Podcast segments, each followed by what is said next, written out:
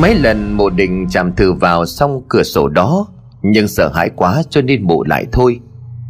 Đình không biết gì cả Đình vẫn còn đang nghĩ Đây là sản phẩm của ông bố mình. Chắc ngại dậy cho nên mở cửa sổ ra phun cho tiền Đình đã buộc lại cửa sổ cẩn thận, Bước xuống khỏi giường, Đi ra giếng để rửa tay, Vừa đi Đinh vừa bảo, Thôi bố mẹ ngủ đi, Cũng muộn lắm rồi đấy. Con đi rửa tay rồi con cũng ngủ đây. Ngày mai con còn phải đi làm. Một khoảng chừng 5 phút sau Thì Đinh quay trở vào tắt điện Rồi đi về phòng của mình. Ánh đèn tắt thì lão Du và mụ thầm lại bắt đầu run lên. Cứ thi thoảng lại khẽ liếc về phía cánh cửa sổ, Như là để đề phòng nó đang bật ra bất ngờ. Lão Du vo tròn người trong tấm chăn như là một con ốc, Cho dù là rời này cũng không lạnh đến mức như vậy. Lão dè dặt thủ thỉ, Hại quá bà, Hay là nó về báo thù mình đi hả bà? Mộ thầm không trả lời câu hỏi ấy, Mộ quay sang chuyện khác. Này, Ông nói với thằng Đinh là mấy hôm nay Ông không tiểu vào cái vải đó à Có thật không? Lão Du liền quả quyết, Thật mà, Mấy hôm nay tôi toàn đi ở trong nhà cầu mà. Mộ thầm lần mò rồi cúp mạnh một cái vào đầu của lão Du Mộ nghiến răng rồi chửi. Trời đất ơi, Tôi không biết đầu của ông có óc hay không Hay là toàn là bã đậu nữa không biết. Tôi đã dặn ông thế nào phải tiểu liên tục vào đó để cho nó hồn phi phách tán. Thảo nào mà nó hiện về nó dọa cho là phải Lao dù liền lắp bắp, Bà dặn tôi thế à sao tôi không nhớ?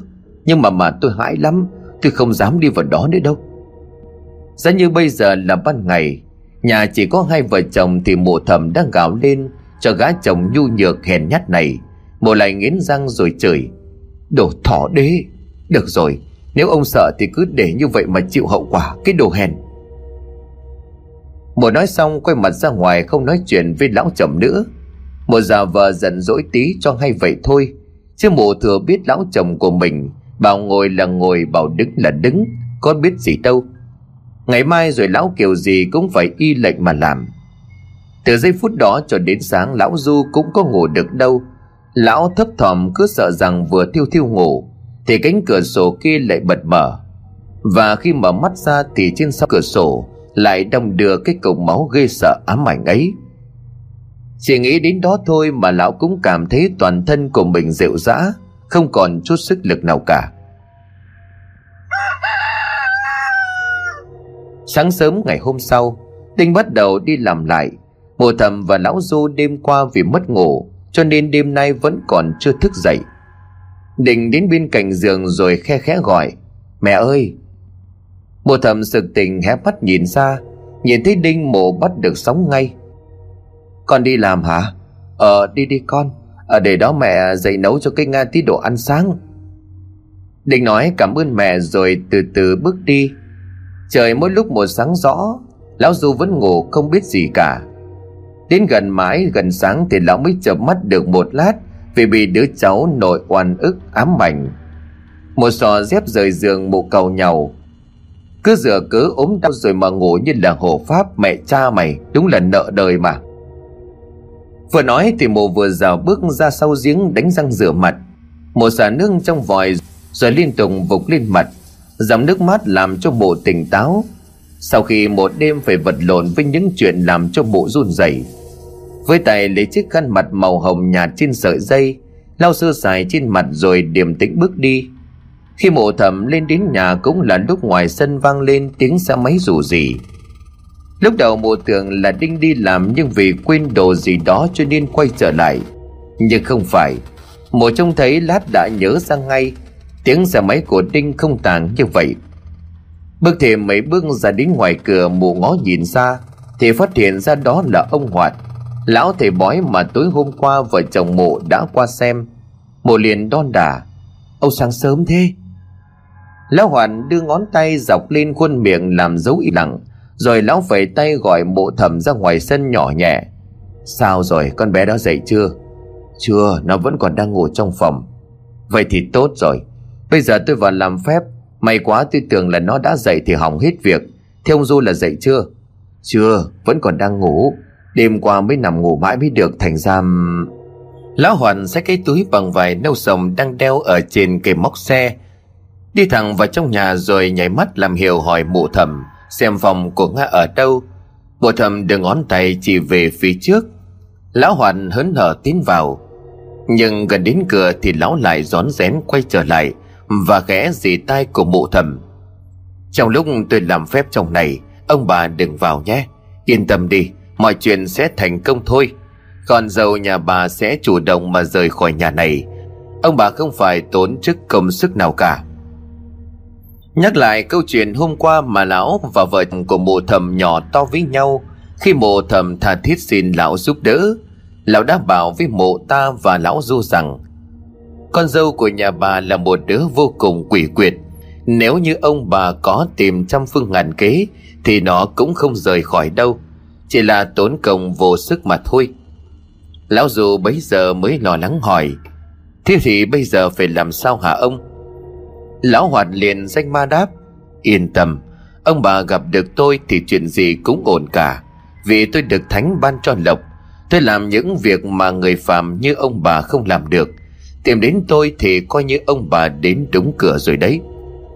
Bộ thầm phấn khởi liền hỏi thêm thế là vợ chồng chúng tôi phải làm những gì? Lão hoạt buông cái quạt giấy trên tay xuống, lấy luôn cả cái khăn xếp ở trên đầu, với tay lấy một lon bia đang đặt bên cạnh đó gần nắp rồi ngửa cổ tu ở ngực là người vừa đi làm đồng buổi trưa nắng về. Lão khả lên một tiếng, đặt lon bia về vị trí, rồi nâng cái quạt lên che lại rồi nói tiếp tôi sẽ phải ra tay để làm phép cho con bé đó tự động mà rời đi. Cứ yên tâm, trường hợp này tôi đã làm nhiều nhà. Còn giàu vì bố mẹ chồng khác nhau là chuyện tôi gặp như là cơm bữa. Lão dù liền tò mò hỏi thêm, chỉ gần một hôm là con quỷ cái đó tự động bỏ nhà mà đi hả ông? Hay là như thế nào? Vợ chồng tôi nghe chưa có hiểu gì cả lão hoạt ra chiều bí mật rồi dùng luôn một câu tiếng hán, cho có vẻ ta đây là một người uyên thâm. Thiên cơ bất khả lộ, có gì tôi sẽ phổ biến tiếp? Sáng hôm sau, theo kế hoạch đã bản định, lão mò sang rất sớm. Đêm qua lão không ngủ được, lão cứ sợ rằng sang muộn quá, nga mà dậy rồi mọi chuyện lỡ dở. Thực ra thì lão ta đã tới từ lâu đứng ở ngay ngoài cầm chờ đợi khi trời còn chưa sáng rõ. Đợi cho đinh ra khỏi nhà, lão mới mò vào. Lão dặn dò mộ thầm xong rồi bước nhẹ lại trước cửa phòng của nga, tay đặt lên nắm cửa chậm rãi xoay một cái rồi từ từ đẩy nhẹ. Nga vẫn còn nằm ngủ ngon lành, tiếng thở nhẹ nhẹ làm chiếc mền mỏng đắp ngang bụng của cô cứ phập phồng lên xuống một cách đều đặn lão vào được đến trong phòng đẩy cửa rồi lại ấn nút khóa bên trong. Lão ta đặt cái túi đồ nghề của mình xuống cái bàn nhỏ ở đầu giường. Gọi là túi đồ nghề chứ thật ra thì trong đó cũng có cái gì đó đặc biệt đâu. Một cái mõ bằng gỗ, vài bốn thẻ hương, mấy tờ giấy xanh đỏ tím vàng có các đường nét ngoạch ngoạc trên đó. Lão gọi mấy tờ giấy vô trì đó là bùa. Có một lần lão đi cúng cho một nhà kia lộc lão viết sớ thì chủ nhà mới thắc mắc hỏi. Dạ thầy ơi, thầy viết cái gì mà sao nhìn chẳng hiểu gì vậy thầy? Lão liền nhanh trí đáp. Anh thiện cần quá, anh mà đọc được thì hóa ra anh cũng làm thầy được sao? Đây nó là lối chữ thảo. Khi mà chỉ đốt xuống thì các vị thần linh thổ địa mới đọc được. Chứ người trần mắt thịt thì đọc làm sao được lối chữ này? Anh rõ là khéo thắc mắc linh tinh anh chàng chủ nhà kia nghe lão hoạt nói vậy thì cũng tin, chẳng biết mô tê gì cả. Thực ra thì lão vẽ run vẽ dế lên trên đó, Chỉ lão có biết chữ đâu mà viết. Lão chỉ giỏi tính tiền mà thôi.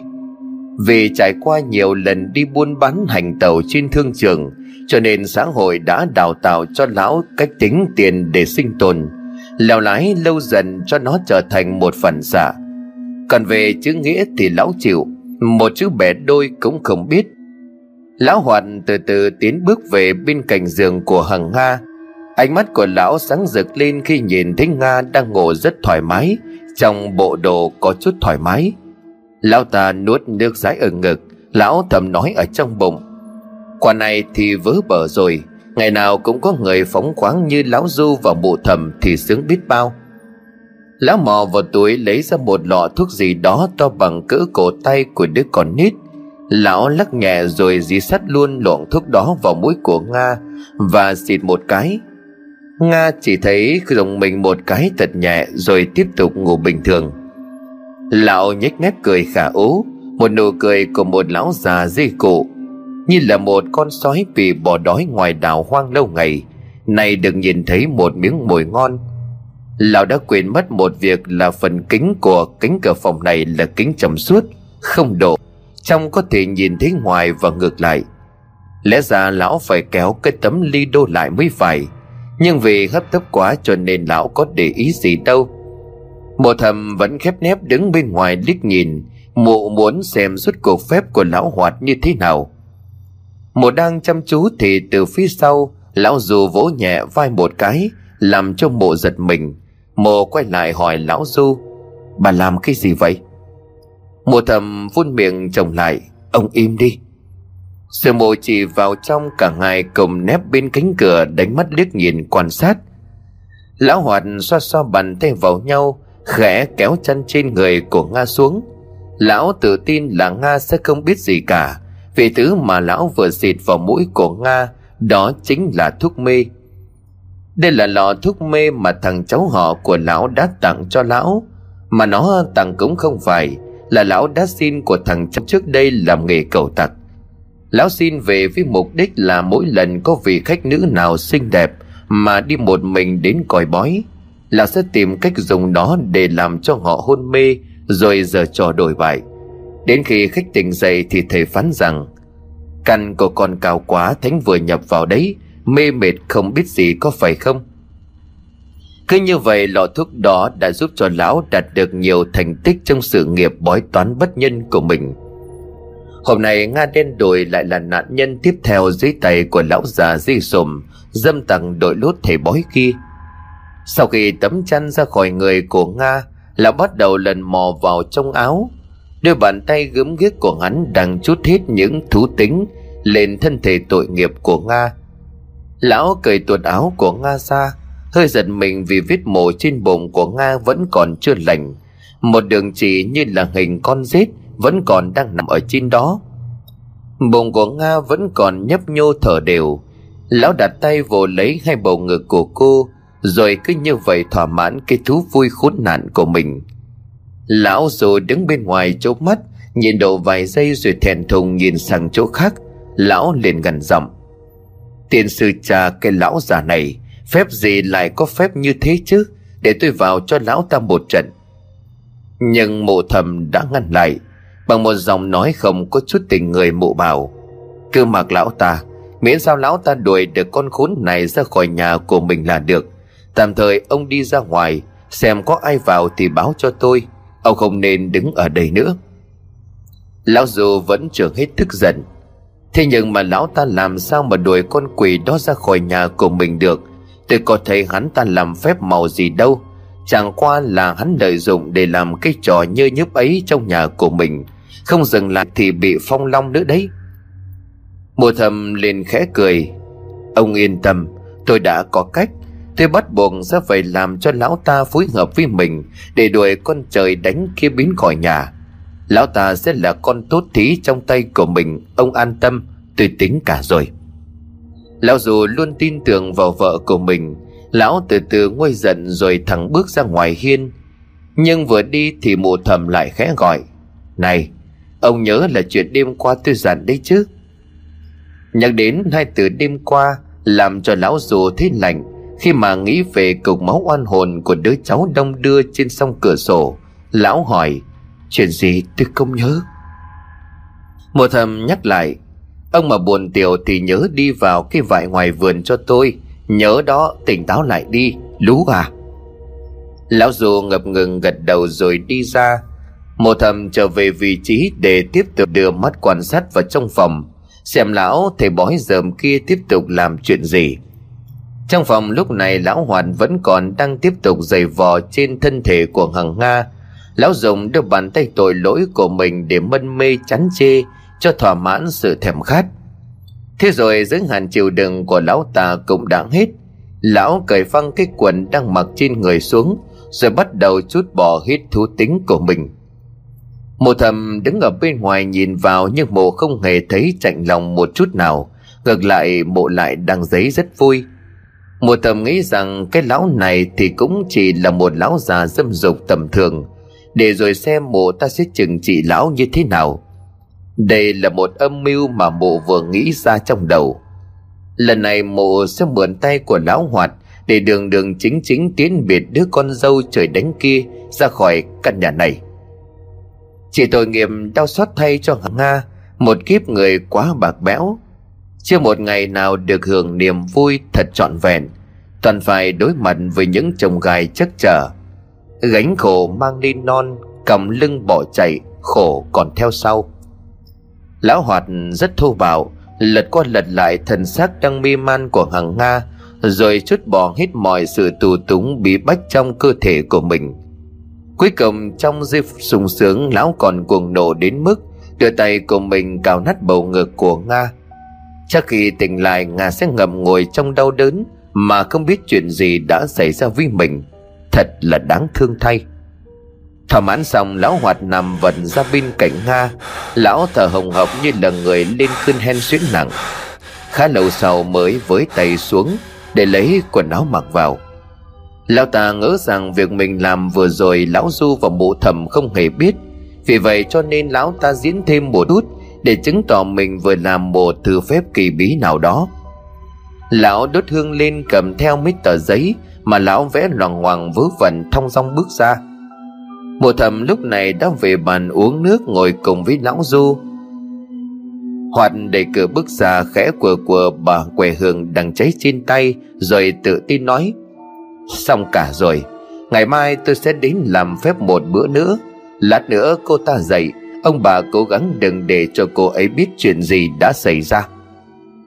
Mùa thầm nhìn cười với một bộ mặt trơ chẽn của lão hoạt Mộ giả vờ hỏi, Thế làm phép một hôm nữa là con bé đó tự động rời khỏi đây hả ông? Lão Hoạt liền vô tư gật đầu, Đúng vậy, Tôi đã làm phép cúng rồi. Khi mà cô ta tỉnh lại, Cô ta sẽ bị bấn loạn tinh thần, Nhớ nhớ quên quên, Không còn biết đích xác mình là ai. Rồi dần dần sẽ nghĩ đây không phải là nhà của mình Mà tự động rời đi. Để cho chắc ăn thì ngày mai Tôi sẽ tới làm phép một hôm nữa, Ông bà cứ tin vào tôi. Lão dù cũng hùa theo vợ để diễn nốt vở kịch, Lão làm bộ khẩn khoản. Thì bây giờ con đó nó sao rồi hả ông? Một lần nữa nó sẽ tỉnh lại, Tôi phải ra tay mạnh hơn chút cho nó loạn hẳn vì tinh thần, Thành thử ra là nó sẽ bị mê mệt hơi lâu một chút. Lão Du nghe vậy thì hỏi tiếp Thì chúng tôi phải trả bao nhiêu cho thầy? Lão Hoạt cười rồi nói giọng nhân đức.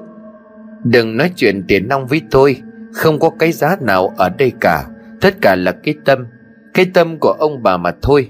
Có thể nhiều hoặc ít, Thậm chí là không có đồng nào Thì tôi vẫn vui. Lão Hoàn đang chắc mầm rằng Kiểu gì mà chẳng được trả cho một ít. Đúng là cái nghề này sướng thật, Cơm no bỏ cưỡi. Được ăn, được nói, lại còn được cả gói mang về.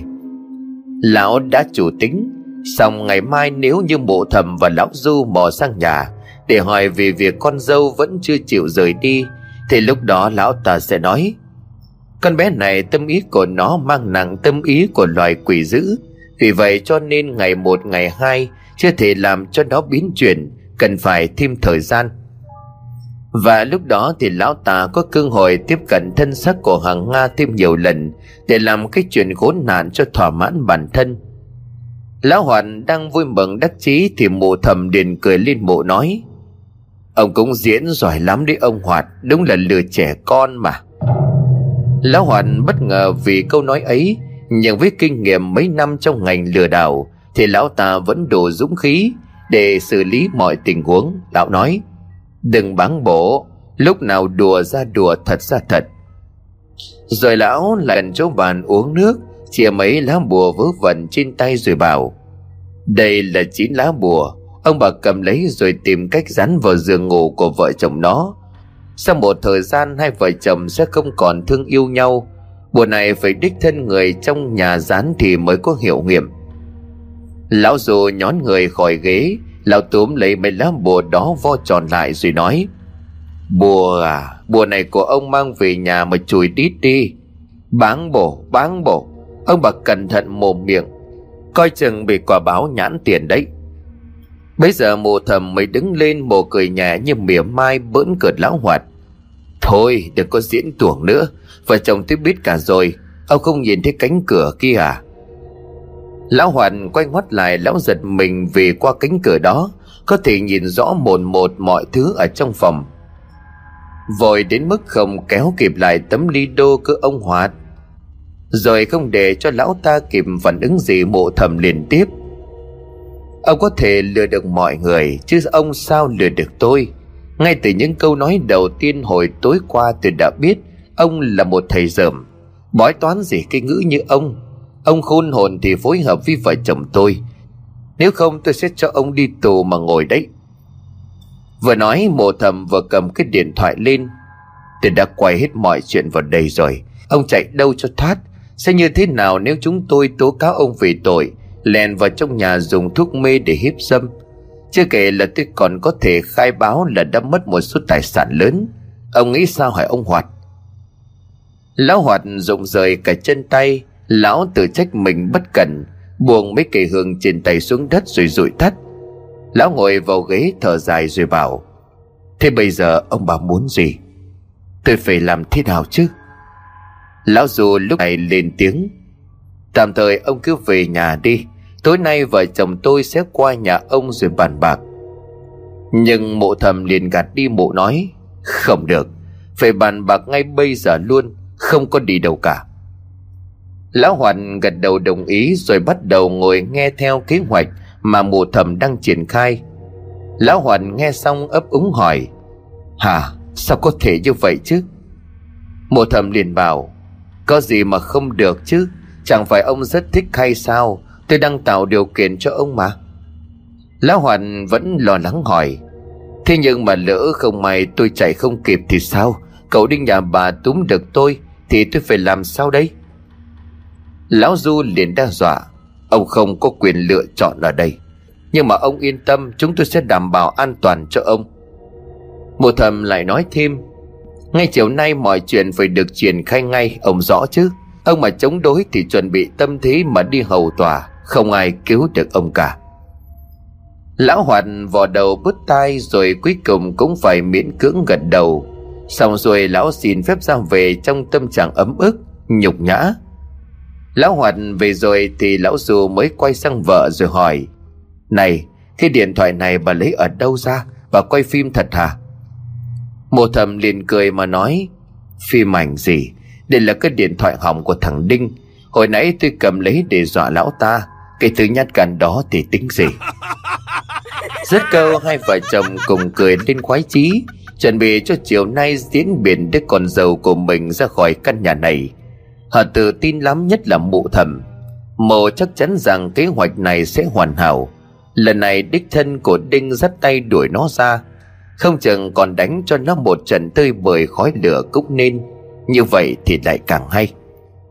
Ở giường trong Nga bắt đầu cựa mình thức giấc, Thuốc mê làm cho Nga thêm mệt mỏi vô cùng. Đầu đau buốt thân thể thì dã rời. Nga cũng linh cảm ngờ ngờ là có chuyện gì đó khang khác Vừa xảy lên trên cơ thể của mình. Nhưng mà làm sao Nga có thể ngờ tới Cái việc tề đình đến như vậy? Tôi khó nhọc bước xuống còi giường giật mình, Bây giờ đã là gần 9 giờ. Nga nhìn bố mẹ chồng bằng một ánh mắt lo lắng. Và có đúng như là Nga dự tính, Vừa xuất hiện Nga đang bị mộ thầm dần vật. Ngủ nữa đi, Cơm tôi còn chưa có nấu xong cơ mà. Bao giờ xong tôi bê vào Rồi tôi vào vào mồm cho. Gớm, hôm nay rời sụp hay sao mà cô dậy sớm như vậy? Nga liền run rẩy nói, Bố mẹ con cũng không biết vì sao hôm nay con ngủ quên, Con mê man đi còn không biết gì cả. Lão Du liền nghiêm giọng, Mày câm cái giọng đó lại, Mày viện cớ là mới đi bệnh viện về Để mày bắt chúng tao hầu hạ chứ gì? Khi đổ vô phúc Khi thứ đàn bà diều tha quả bất. Ngà cúi đầu chịu trần, Cổ hồng của cô đắng chát, Toàn thân dã rời vì nỗi niềm tủi nhục Đang cuộn trào trong lòng. Chiều hôm nay Đinh Vì lo lắng cho vợ ở nhà, cho nên dù chỉ được nghỉ có hơn một tiếng thôi, cậu cũng về nhà ăn cơm. Lúc đinh về thì nga tâm sự với chồng. Hôm nay em mệt mỏi lắm anh hả chiều nay anh ở nhà với em được không? Đinh hơi khó xử, hôm nay công trình rất nhiều việc, lẽ ra trưa này đinh không được về. Thế nhưng vì nóng ruột cho nên chỉ tranh thủ về được có một lát. Bây giờ vợ lại nói như vậy mà để vợ buồn thì Đinh cũng không đành lòng. Đinh nói, Ăn xong em đi ngủ chưa Anh ghé qua chỗ làm một lát. Anh bàn giao công việc của anh cho người khác làm hộ. Rồi anh về với em. Nga khẽ gật đầu rồi tựa mình vào người của chồng. Những giây phút hạnh phúc ít ỏi đối với Nga là đáng quý vô cùng. Bởi lẽ chỉ sau những khoảnh khắc ngắn ngủi này Thì cuộc sống lại tối tăm mờ mịt. Đến mức nhiều khi chỉ muốn chết đi cho xong. Sau bữa cơm, Đinh dặn dò bà thầm ở nhà trông coi Nga Để cậu lên công trình một lát sẽ về ngay. Mộ thầm lập tức lo lắng, Chết dở rồi, Vậy thì làm sao mà thực hiện được kế hoạch đây? Nếu thằng Đinh ở nhà thì mọi chuyện sẽ không được thực hiện, Và nếu không thực hiện được trong chiều nay Thì cơ hội sẽ không còn nữa, Bởi vì lâu thêm thời gian thì lão hoạt có thể đánh liều không làm theo ý của mình, hoặc cũng có thể sẽ nghĩ ra mưu kế gì đó để đối phó và vợ chồng của mụ không lường trước được. Đình vừa nói xong thì mụ liền xua tay vào ấy, không cần đâu. Chiều nay mẹ đang tính đưa con nga đi dạo vòng quanh xóm một lát. Về đây làm dâu cũng mấy tháng. Bà con chòm xóm cứ hỏi thăm suốt mà chưa có dịp ghé qua nhà các bác ấy chơi. Con bận thì cứ đi làm, không lo cái gì cả, nghe chưa? Đã có mẹ ở nhà. Đình mừng rỡ nói, Ồ, thế hả dạ vâng. Vậy mẹ dắt vợ con đi dạo quanh xóm vài vòng cho khuây khỏa, Con cảm ơn mẹ nhiều. Đình đi rồi mụ thầm thở phào nhẹ nhõm, Mụ rót cốc nước chè trong ấm, Uống một ngụm thật đẫy rồi sáng giọng gọi, Ông ơi, đâu rồi? Đi ngồi chưa tí đi. Không thấy lão Du trả lời, mụ rời ghế, Rồi đi ra sau nhà vừa gọi chồng một lúc sau gần ra đến mảnh vườn Mới nghe giọng của lão Du đang rên hừ hừ Như là người lên cơn sốt rét.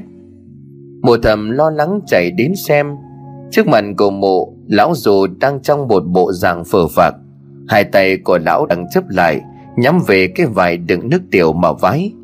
Bàn chân của lão thì máu mè bè bét hết cả Dòng của lão đứt quãng. Ờ ông Vạn cháu Ông, ông lạy cháu Là làm ơn tha cho ông. Tha cho ông đi, cháu ơi.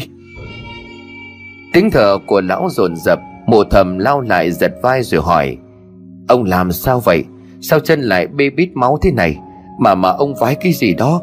Rời ơi là rời Lão Du vẫn không để ý về cái chân đang chảy máu của mình. Lão chỉ tay vào cái vải rồi miếu máu nói, Bà nó ơi, Nó nó kéo tôi. Ai kéo ông? Thì nó đó rồi lão run rẩy kể lại sự việc. Nhớ lời của mụ thầm lão ra đây đi tiểu vào cái vại này. Lúc đầu tiên thì lão cũng run sợ, Phải đánh bật tâm lý mãi lão ta mới đủ can đảm. Lão nhắm nghiền mắt lại rồi hướng vào cởi vải đó mà tiểu. Nhưng bất ngờ lão cảm giác đang bị thứ gì đó kéo ghi đầu của mình xuống. Lão hoàng hồn mở mắt ra, Thì tái mặt vì trước mắt của lão cái vải đựng nước tiểu đã ngập đầy máu. Đáng sợ hơn nữa, Từ trong vải máu đó đột nhiên thò lên hai cánh tay, Dài phải đến hơn một thước. Hai cánh tay ấy đang cố gắng ghi đầu của lão ta xuống một cách kịch liệt. Lão dù mặt xanh như là tàu lá, Nhưng vẫn cố gắng dùng sức bình sinh để vùng vẫy, Cố gắng thoát ra khỏi cánh tay ấy. Mãi một hồi sau thì mới rời ra được. Lão ta cố gắng hết sức co càng chạy, Nhưng mới được vài ba bước Thì lão dẫn phẩm vồ vào một mảnh thủy tinh vỡ. Mảnh thủy tinh ấy sắc nhọn cứ ngang một đường ngọt tìm ngang bàn chân của lão, Làm cho máu mè cứ như vậy tuôn ra. Lúc này cũng không còn biết đau đớn gì nữa, Nỗi sợ đã lấn át hết tất cả mọi cảm giác. Lão cố gắng chạy tiếp, Nhưng đôi bàn tay kia đã không cho lão cơ hội. Hai bàn tay ấy tiếp tục thò ra. Ông tròn lấy một bên cổ chân của lão mà kéo giật lại phía sau. Đến lúc này thì không còn cách gì khác. Lão đành phải nhắm mắt, Gào khóc van xin. Mộ thầm nghe xong câu chuyện chồng vừa kể, Mộ nửa tin nửa ngờ. Mộ vẫn lờ mờ cho rằng oan hồn của đứa cháu Mà vợ chồng của mộ ra tay tàn độc Vẫn còn hiện hữu trong cái vải kia. Và đêm qua chính nó cũng đã xuất hiện trên cửa sổ để dọa mộ. Nhưng đến mức nó lôi đầu lôi chân của lão Du, Thì mộ chẳng tin. Làm gì có chuyện hoang đường như vậy? Huống hồ bây giờ lại đang là ban ngày. Thấy chân của chồng máu me nhiều quá, Chảy chân hòa một vũng trên nền đất, Mộ vội vàng dìu lão Du dậy và đưa vào trong nhà. Người của lão Du vẫn còn đang rung lên từng chập. Mộ dùng nước rửa vết máu cho chồng Rồi dùng băng bông bó vết thương lại. Vết rách khá là sâu. Phải một lúc sau khi bịt băng bông Thì máu mới ngưng chảy mụ nói. Thôi, Ông đừng nghĩ linh tinh về cái chuyện đó nữa. Ngày mai tôi sẽ mượn người mang cái vải đó, Quăng xuống sông cho nó trôi đi. Bây giờ ông lên giường nằm nghỉ một lát, Cũng đã sang chiều rồi đấy. Lão Hoạt chắc cũng sắp qua. Lão Dồ vẫn chưa lấy lại được thần hồn. Đầu óc của lão cứ như vậy nghĩ mãi về chuyện đáng sợ kia. Mùa thầm thu dọn mấy miếng băng gàng dính máu, Rồi mang ra phía sau và đi vất. Lão dù bất ngờ thấy người tự nhiên khó chịu, Hình như mắt đang hoa đi, Và miệng thì đang dần dần cứng lại. Thân thể của lão ta cũng vậy, Cứ vần hết bên này lại vèo qua bên kia.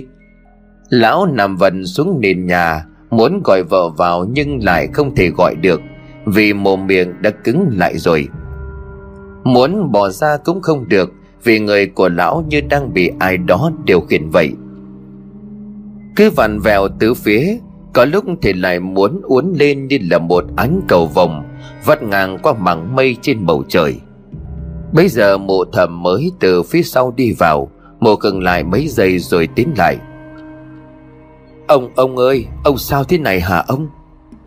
Nhưng lão dù có nói được đâu mồm của lão há lớn méo dẻo mắt thì trợn ngược lên như mắt lợn luộc mùa liền hốt hoảng la lên. Ôi làng nước ơi Ai cứu chồng tôi với làng nước ơi? Nga đang ngồi trên trong phòng Nghe tiếng là cô liền giật mình thức dậy Cô liền chạy lại. Bố, bố sao thế hả mẹ? Đến giờ phút này rồi Nhưng mụ thầm vẫn chẳng thể nhẹ nhàng với Nga Mụ nói như là chửi. Cụ mù sao hỏi lắm vậy? Còn cậu màu kêu làng lên đi. Nga sửa giữ một hồi liền chạy ra ngoài hiên để kêu làng. Một lát sau mấy người hàng xóm chung quanh đã có mặt.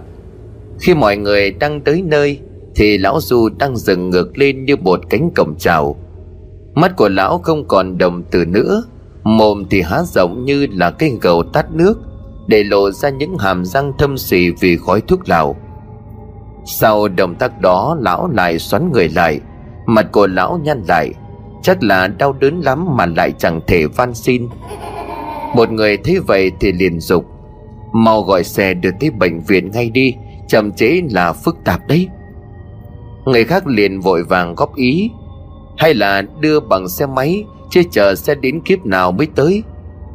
Người kia gật đầu rồi mấy người cùng súng lại, phụ giúp đưa lão lên xe một người ngồi giữ ở đằng sau mà cũng không được. Đi một đoạn ngắn, lão lại một cái thật mạnh, làm cho xe máy bị mất lái. Cả ba lăn lầm lốc xuống đường. Hai người kia thì đứng dậy được ngay, không hề hấn gì cả. Còn lão dù vẫn đang vằn vẹo trên nền đường. Đầu của lão ta đang gối trên đống phân trâu, nhưng mà lão ta cũng chẳng biết gì. Cứ phó mặc cơ thể xoay bên này lại uốn bên kia mọi người phải vất vả mới đưa được lão vào đến bệnh viện. Mùa thầm và nga cũng được mọi người đưa vào bệnh viện ngay sau đó để xem tình hình của lão du như thế nào. Lão ta được đưa ngay vào trong phòng cấp cứu. Mùa thầm đứng chờ ở bên ngoài, Lòng nóng như là lửa đốt. Và cuối cùng thì mụ đã tái mặt Khi nghe bác sĩ thăm khám xong Và đi ra nói rằng, Chồng của bà bị uốn ván Tôi thấy có một vết băng bó ở chân. Chắc là do dẫm phải thủy tinh Hay là sắt gì xét có phải không? Mộ thầm liền gật đầu. Thưa vâng Ông ấy dẫm phải mảnh thủy tinh vỡ. Chồng tôi có sao không hả, bác sĩ? Uốn ván có nguy hiểm gì không hả? Ông bác sĩ trầm tư rồi chậm rãi bảo, Ông ấy bị khá nặng. Trước mắt chúng tôi chưa nói được điều gì. Nhưng mà chúng tôi đang điều trị tích cực cho ông ấy.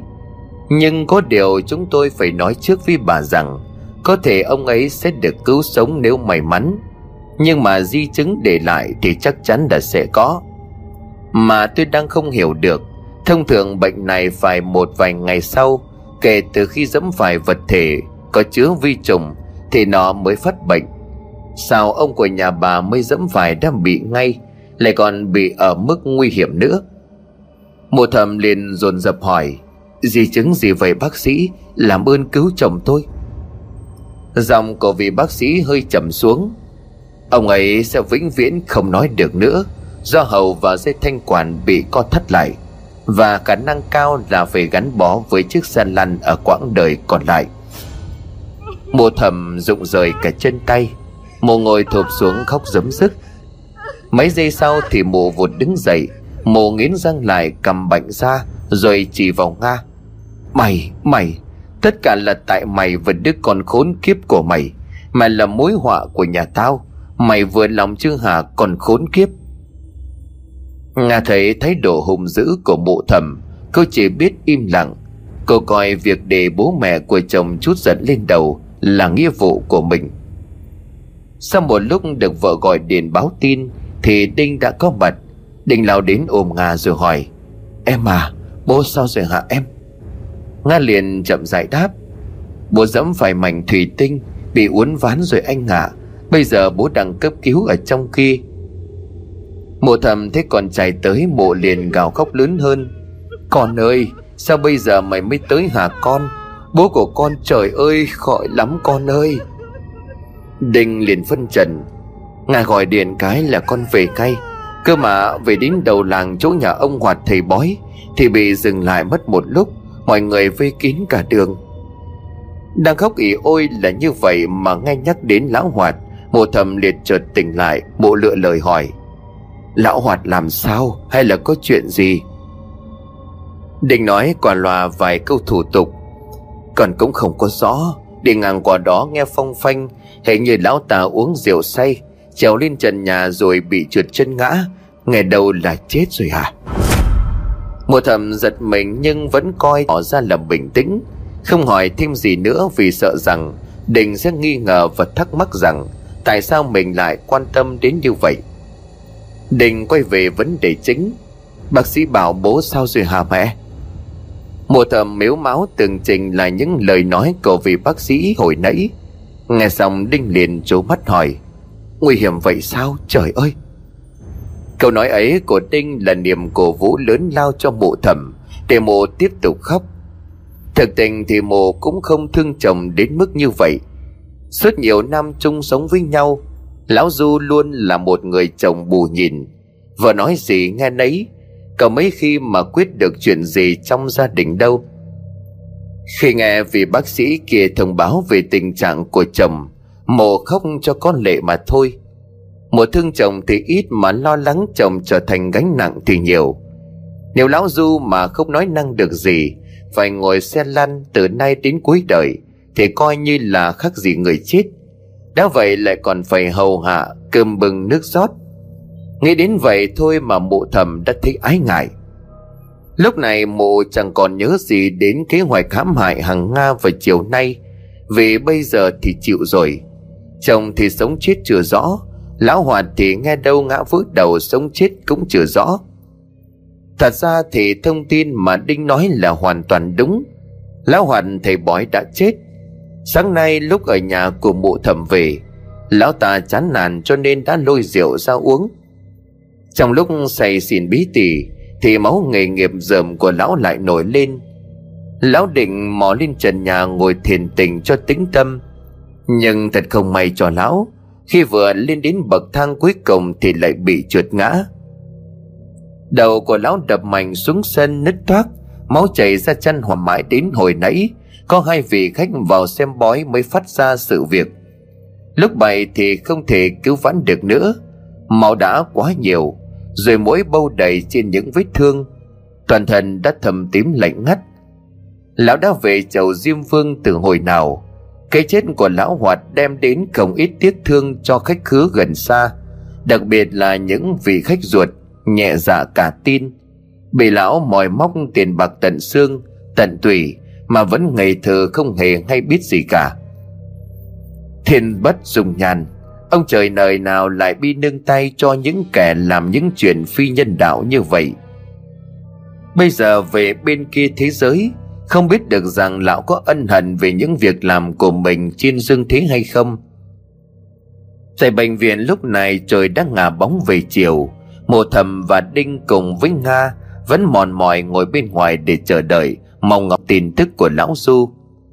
Trải qua mấy tiếng đồng hồ, trong phòng cấp cứu mà lão du vẫn chưa có tiến triển gì cả.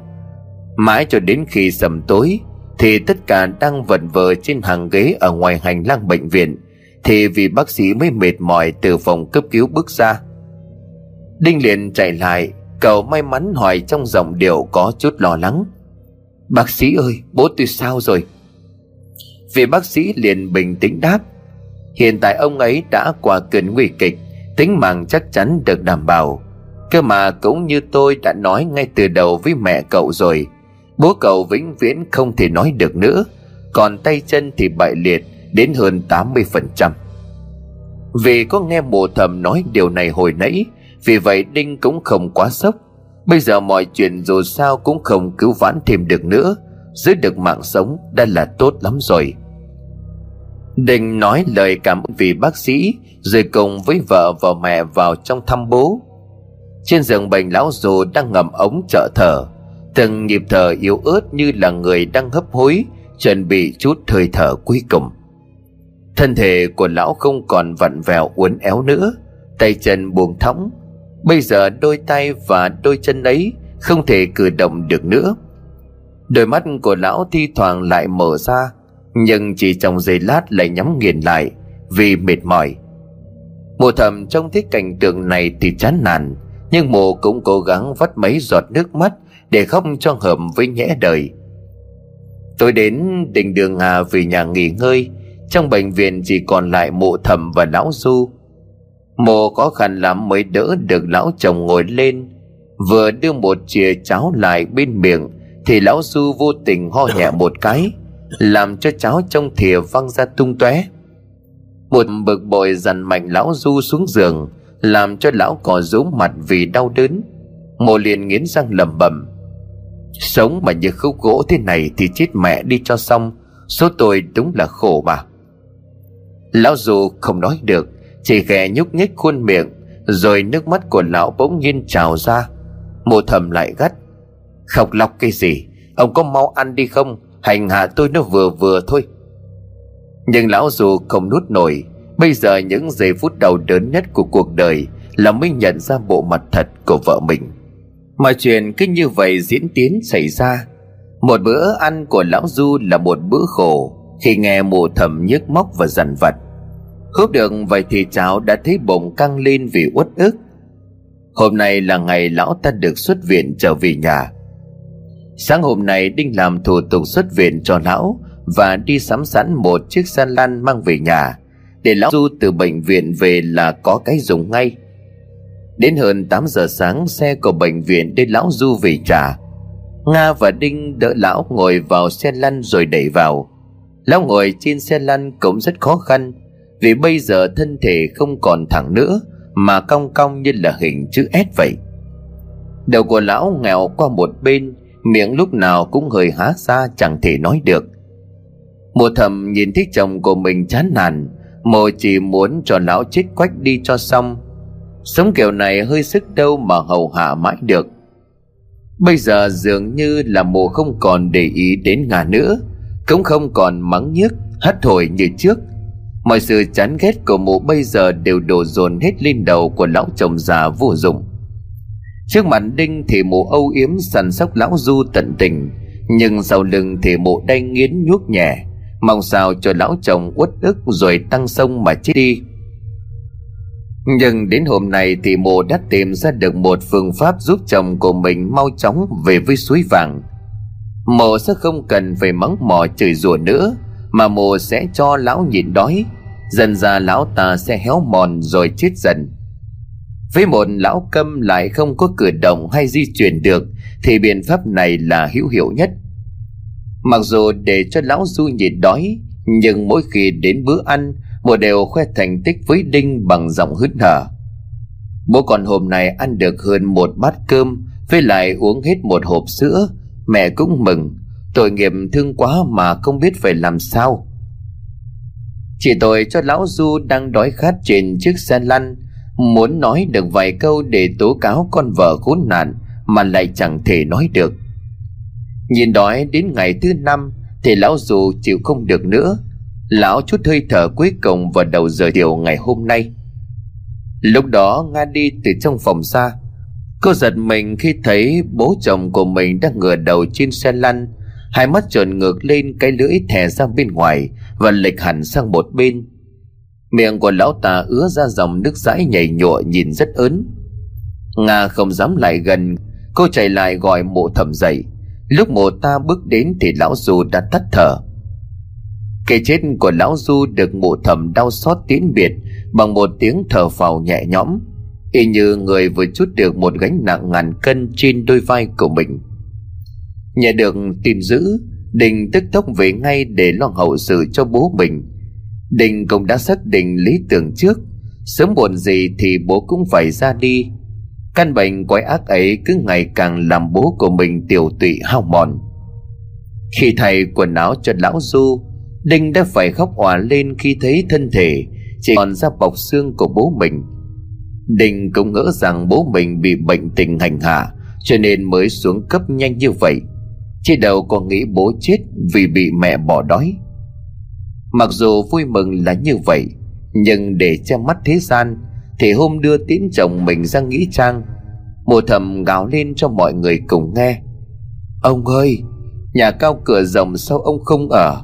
Ông lại bỏ vợ bỏ con mà đi ăn xương nằm đất hả ông? Ông cho tôi theo với ông ơi là ông. Mọi người đi dự tang lễ, ai ai cũng mùi lòng nhưng đâu ai hay biết, những lời than vãn ấy đang xuất phát từ miệng của một kẻ tàn nhẫn, đến mức táng tận lương tâm. Sau công việc hậu sự của lão du, thì mụ thầm trở về nhà với nét dầu dĩ phiền muộn. Mụ phải diễn kịch như vậy để chòm xóm láng giềng nghĩ rằng mụ đang đứt từng khúc ruột chiều ấy, ngà nấu cơm nước xong suy. Đình lại giường và gọi mụ dậy ăn cơm thì mụ nói, các con ăn trước đi là nữ mẹ dậy mẹ ăn sau cũng được. Mẹ nhớ bố còn quá mẹ không nuốt nổi, để cho mẹ nghỉ ngơi một lát. Đình cũng không làm phiền mẹ của mình nữa. Cậu và nga xuống ăn cơm trước và trở lại phần cơm của mụ trong lồng bàn, đặt gọn gàng ở trên quầy bếp định ăn xong thì lại dặn dò mụ thầm thêm một lần nữa, rồi mới cùng vợ đi vào phòng. Cậu vừa tắt điện thì mụ thầm lập tức mò dậy ngay. Thật ra là mụ đang rất đói, nhưng vì muốn con tin là mình đang nhớ chồng không ngủ được, cho nên mụ đã cố nhịn. Bây giờ mụ với thắc lạc ngồi dậy, xuống bếp xứ cơm, vừa ngồi dậy mụ tao vừa nói, phải ăn cái đã tội gì chứ? Có loại vô dụng mới đáng phải nhịn đói cho chết, chứ tao thì có tội chẳng gì. Một lần mò đôi dép rồi rón rén bước xuống bếp. Ánh đèn của bếp vừa vụt sáng, dòng của mụ vang lên một tiếng ối rồi ôi, rồi ngã quỵ xuống nền. Ngay trước mắt của mụ lão dù đang ngồi trên chiếc xa lăn, tư thế vẫn y như lúc lão chết. Vẫn là đôi tay đôi chân xương sầu, vẫn là một cặp mắt trợn ngược và vẫn là một khuôn mặt gầy nhom với điểm nhấn là cây lưỡi đang thẻ ra. Kỳ lạ thay, chiếc xe lăn không ai đẩy mà tự động tiến về phía cổ mộ. Mộ tà cứ lui dần lui dần, cho đến khi lưng đụng vào vách tường của bếp thì mộ mới cựng lại. Mộ la lên rồi định bỏ chạy, nhưng chưa kịp cất bước thì đất trượt ngã vì mộ vừa dẫm lên thứ gì đó mắt của mụ nhắm nghiền miệng lao oai oái như là lợn bị chọc tiết. Cái thứ ở chân đó quẩn chặt lấy, nó không cho mụ di chuyển. Mụ đánh liều mở mắt ta tái mặt vì nhận ra đó là máu. Mà đáng sợ hơn nữa, cục máu này không phải gì xa lạ. Nó chính là cục máu thần xác của đứa cháu nội của mộ phía trước mộ cái xe lăn chở xác chết của lão du vẫn còn đang tự động chạy tới bằng một tốc độ chậm rãi từ từ. Từ trong phòng nga lúc này đã ngủ còn đinh thì chưa. Vừa nghe thấy tiếng cổ mẹ la hét lập tức đình lao chạy ra ngoài. Nhưng đến đoạn cửa thông từ nhà xuống bếp thì đinh cựng lại. Mùa thầm đang chắp tay vái vào khoảng không trước mặt. Ông ơi ông tha cho tôi. Ông đừng có giết tôi nha. Tôi không có chủ ý bỏ đói cho ông đến chết đâu. Ông ạ à, tôi xin ông thả cho tôi đi, ông. Đình xứng người, cậu như không tin vào tay của mình. Cậu chạy lại ngay lại điếu lấy vai của mụ thầm, làm cho mụ giật mình ngã lăn trên nền nhà bếp. Đình liền hỏi, mẹ mẹ nói sao? Mẹ đã bỏ đói cho bố đến chết. Trời đất, mẹ à sao mẹ ác vậy chứ? Mẹ nói đi, tại sao? Hả? Trời ơi, bố ơi, con có lỗi với bố nhiều lắm. Mụ thầm bấy giờ vẫn còn đang run mụ bó gối ngồi thở. Mãi một hồi lâu sau nhìn thấy đinh cứ ngồi khóc lóc vàng tên của lão du bằng những lời xót thương. Mụ thầm đến nước này không còn gì để mất nữa. Mụ thấy đầu óc của mình ong ong, mụ đưa hai tay lên vịt tay lại, rồi hét lên một tiếng và mạnh bạo nói, phải, tao giết bố mày đấy. Cả việc con đĩ nga vợ mày bị sảy thai cũng là do tao làm đó thì sao? Rồi dòng của mụ cười lên trong điên dại. Mày là thằng ngu. Mày có biết chắc là đứa con trong bụng nó là con mày không? Mà mày nhận vơ. Ta không bao giờ chấp nhận cái con khốn đó làm con dâu của tao. Và dĩ nhiên là con của nó ta cũng không bao giờ chấp nhận. Mày nghe rõ chưa? Dòng của mụ gắn lên hơn trong điều cười man dở. Mày biết không?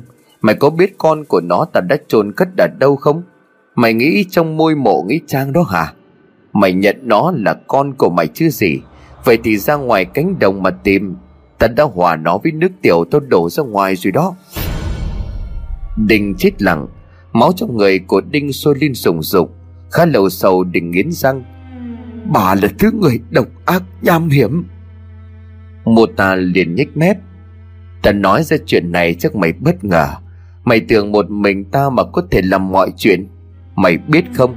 Thằng bố của mày Người mà nãy giờ mày đang khóc thương đó Nó còn ác độc thâm tàn hơn tao mày rõ chưa? Rất cầu mộ thầm cứ như vậy cười lên điên dại Rồi lảo đảo lao về phía vườn sau. Mái tóc của mộ xõa ra nhìn chẳng khác gì một con ma. Đình mở mắt nằm vật xuống nền thở khò khè Mọi chuyện đến với Đình quá bất ngờ.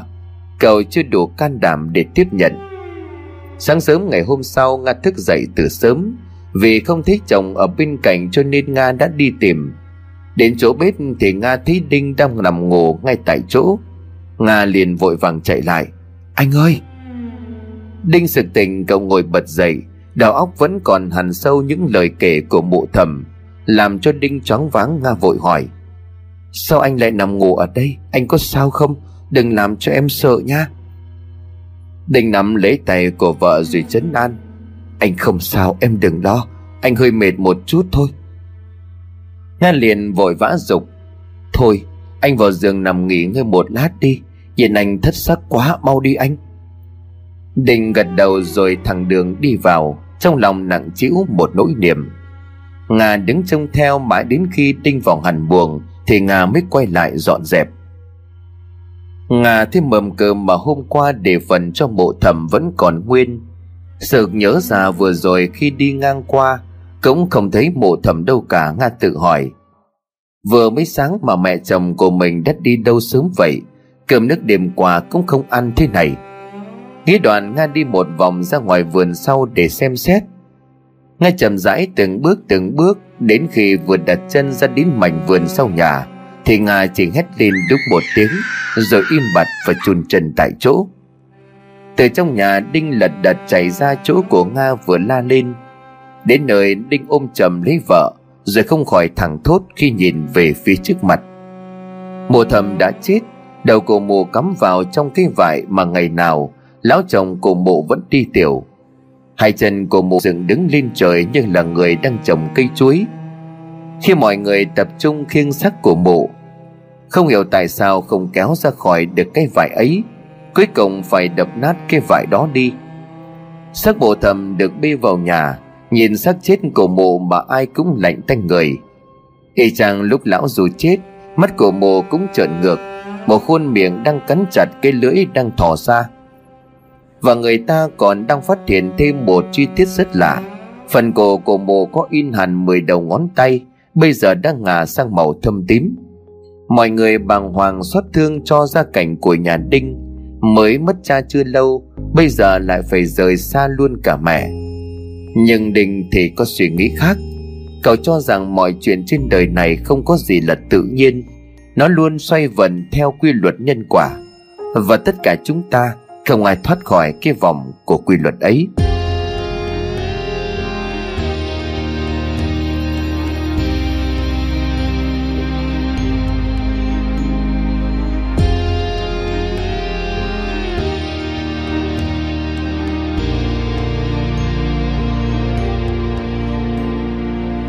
Sau đám tang của mụ thẩm định muốn tút tát lại căn nhà này, cậu sẽ cố gắng đi làm để kiếm tiền, phá bỏ luôn căn nhà này đi, để mà xây dựng nên một căn nhà mới, một tủ ấm mới.